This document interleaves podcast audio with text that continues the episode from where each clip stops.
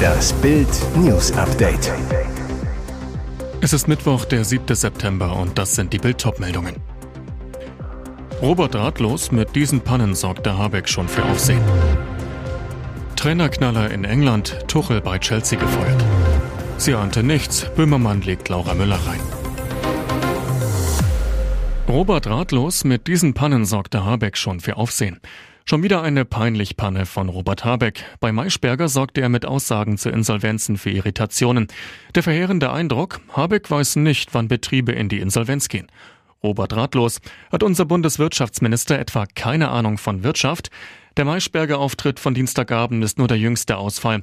Robert Habeck fällt immer wieder durch Aussetzer und Ahnungslosigkeit auf. Ein Überblick. Hochumstritten, Habecks Plan in der größten Energiekrise seit der Ölkrise, Deutschlands letzte Atomkraftwerke abzuschalten, lediglich 2 AKWs als Notreserve vorzuhalten. Wie lange es dauert, im Bedarfsfall die Reaktoren Isar 2 und Neckar-Westheim 2 überhaupt wieder anzufahren? Habeck lapidar, 1 Woche oder so. Bereits bei der Gasumlage blamierte sich der Wirtschaftsminister. Seine Anfang August beschlossene Gasumlage drückt Bürgerinnen und Firmen bis zu 34 Milliarden Euro Mehrkosten auf. Auch hochprofitable Unternehmen, die die Umlage gar nicht nötig haben, können abkassieren. Trainerknaller in England, Tuchel bei Chelsea gefeuert. Der FC Chelsea hat sich am Mittwochvormittag überraschend von seinem deutschen Star-Trainer Thomas Tuchel getrennt. Im Namen aller Mitglieder des FC Chelsea möchte der Verein Thomas und seinen Mitarbeitern seinen Dank für ihre Bemühungen während ihrer Zeit beim Verein aussprechen, hieß es in der Mitteilung des Clubs auf der Vereins-Homepage. Und weiter, da die neue Eigentümergruppe bei 100 Tagen nach Übernahme des Clubs angelangt ist und ihre harte Arbeit fortsetzt, um den Club voranzubringen, sind die neuen Eigentümer überzeugt, dass es der richtige Zeitpunkt für diesen Wechsel ist. Tuchel hatte die damals strauchelnden Blues am 26. Januar 2021 übernommen und nach einer einzigartigen Erfolgsgeschichte im Sommer 2021 zum Champions-League-Triumph geführt. Den Start in die neue Saison hatte er mit Chelsea allerdings ordentlich verhauen. Auch in Deutschland gab es einen Trainer-Rausschmiss. Hier trennte sich RB Leipzig von Domenico Tedesco nach nur 5 Punkten aus 5 Bundesligaspielen und einer Pleite zum Champions-League-Auftakt. Sie ahnte nichts, Böhmermann legt Laura Müller rein. Ob Laura darüber lachen kann? Satiriker Jan Böhmermann nimmt andere gern mal aufs Korn. Davor ist nicht mal Laura Müller im fernen Florida sicher. Die Ehefrau von Schlagersänger Michael Wendler hat sich im Schuldenschlamassel ihres umstrittenen Gatten mit dem Versenden von Videogroßbotschaften ein Nebeneinkommen aufgebaut. Genau das nutzte Böhmermann nun aus, um die Influencerin reinzulegen. Das Prinzip der Großbotschaften funktioniert so. Fans können Laura über die Plattform Memo.me den Auftrag für ein Video zukommen lassen. Für satte 250 € gibt's dann ein persönliches Video von Laura, in dem sie Geburtstagsgrüße oder Worte zu anderen Anlässen in die Kamera spricht. Unwissentlich verkaufte Laura genauso eine Großbotschaft, jetzt allerdings an ihn. Jan Böhmermann gab für 250 € ein Video bei ihr in Auftrag, das als Aufmunterung für seinen Freund und Podcast-Kollegen Olli Schulz bestimmt war. Diesen Gruß spielte er nun seinem Kollegen und dem Publikum live bei der Aufzeichnung des Podcasts Fest und Flauschig in Berlin vor und sorgte damit für so einige Lacher. Lauras tröstende Worte an den ahnungslosen Olli. Hallo lieber Olli, dein lieber Freund Jan hat mir geschrieben, dass es dir gerade nicht so gut geht und ich wollte dir auf jeden Fall aufmunternde Worte schicken. Das gibt Böhmermann Anlass für eine Spitze in Richtung Laura. Sie wisse ja, wovon sie redet. Fan trifft auf abgetauchten YouTube-Star. Bibi geht es gar nicht gut. Ihr Ex-Turtles, sie trauert. Es war der Schock für ihre Fans im Mai. YouTube-Star Bibi Klasen und ihr Mann Julian haben sich getrennt. Das einstige Traumpaar der YouTube-Szene war über 10 Jahre liiert, hat 2 gemeinsame Kinder. Doch nicht nur das Eheaus kam völlig unerwartet für die Fans. Während viele Follower noch auf ein Liebes-Comeback ihrer Idole hofften, hatten die bereits längst wieder neue Beziehungen. Bibi knutschte bereits kurz vor der offiziellen Trennung von Julian öffentlich mit ihrem neuen Timothy Hill, während Julian sein neues Liebesglück kurze Zeit später mit Influencerin Tanja Makaric fand. Während der ersten Wochen nach der Trennung von Julian wirkte Bibi noch glücklich, befreit und verliebt, doch plötzlich wurde es still um die Mega-Influencerin.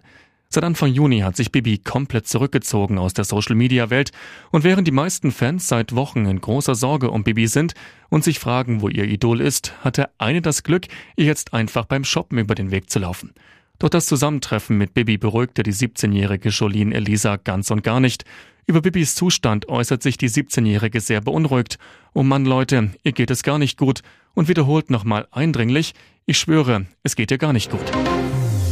Betten sind noch nicht gemacht, Natur erobert verlassenes Hotel. Farne und andere Pflanzen sprießen überall, fast wie in einem Urwald. Was hier so romantisch anmutet, ist ein aufgegebenes Hotel in Irland. Die Natur holt sich das verlassene Gebäude langsam zurück. Einige Betten sind noch gemacht, andere sind schon von Grün umgarnt. Hier hat seit Jahren kein Gast mehr übernachtet. Die Erkundung des Hotels, ein Nervenkitzel, die Räume zeugen von Leben, doch jetzt riecht es modrig. Nur noch Ungeziefer und Unkraut leben hier. Das Ostan Gweedore Hotel im irischen Bunbeg wurde bereits 2007 aufgegeben. Seitdem verfällt das Haus, ein Verlust für den Tourismus der Gegend, doch es besteht Hoffnung. 2020 kündigte ein Unternehmen eine Investition von 15 Millionen Euro für die Renovierung des Hotels an. So soll der Tourismus wieder angekurbelt werden. Nach und nach sollen Luxusapartments für Selbstversorger entstehen. Kürzlich hat auch die lokale Verwaltung ihr Go für das ambitionierte Projekt gegeben. Einen Fertigstellungstermin gibt es noch nicht.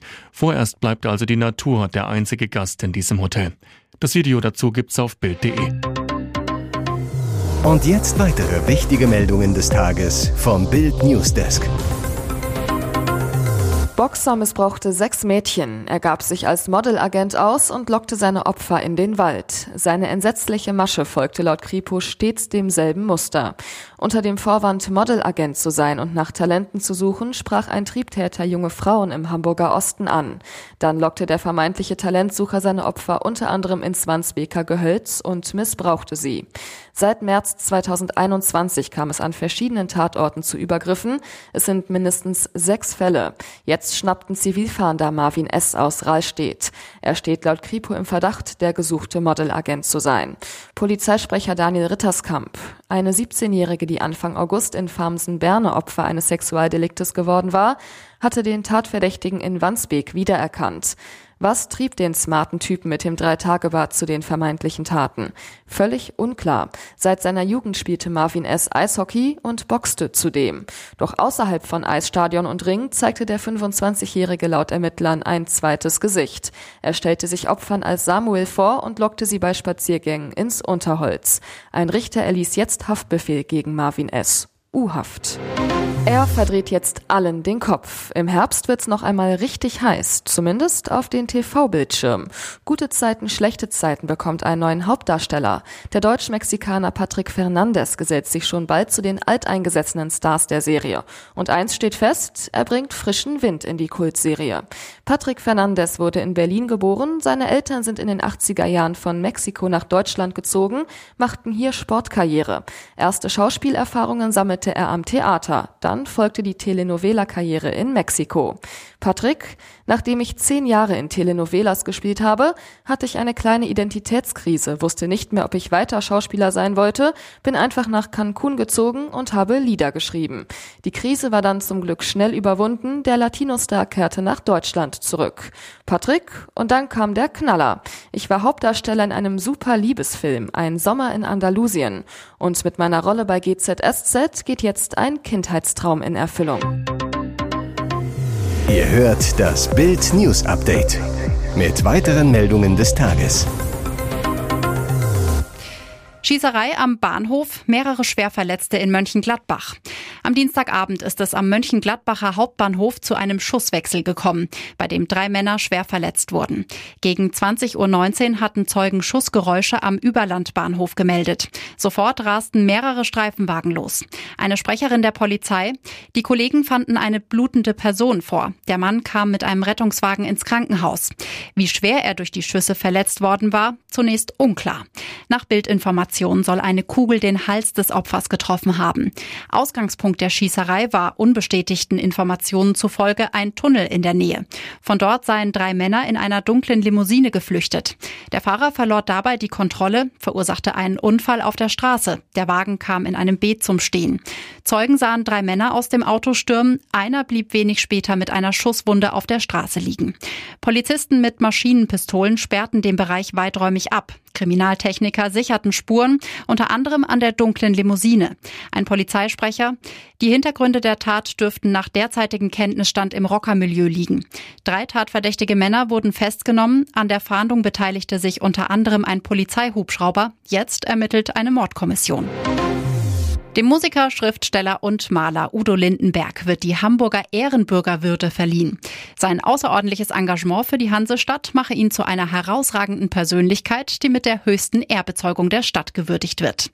Nach dem positiven Beschluss zum Ende der Bürgschaftssitzung findet als letzter Tagesordnungspunkt gegen 19.30 Uhr der feierliche Festakt im großen Festsaal des Hamburger Rathauses statt.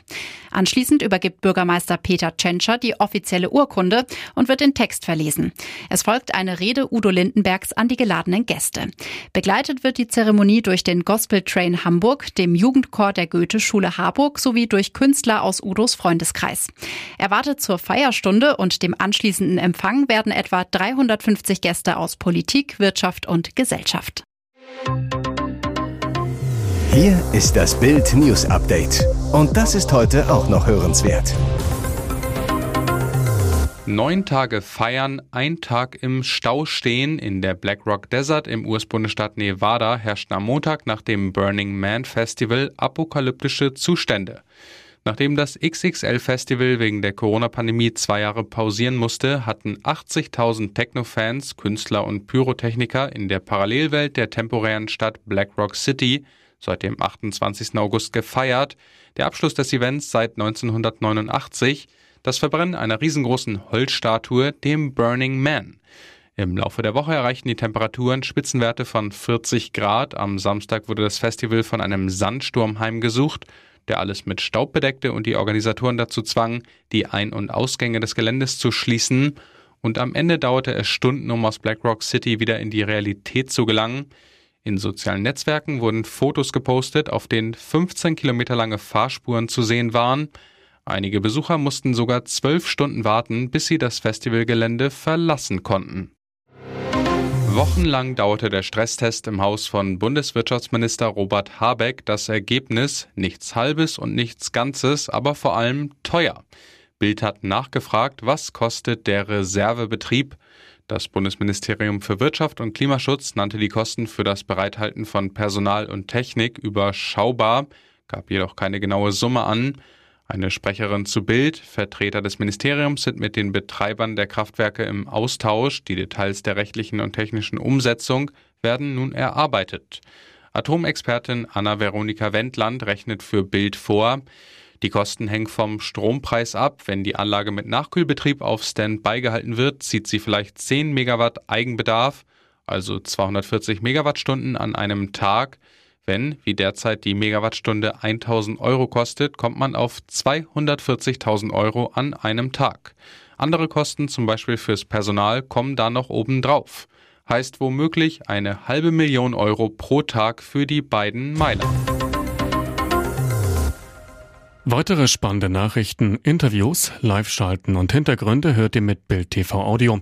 Unser Fernsehsignal gibt es als Stream zum Hören über TuneIn und die TuneIn-App auf mehr als 200 Plattformen, Smart-Speakern und vernetzten Geräten.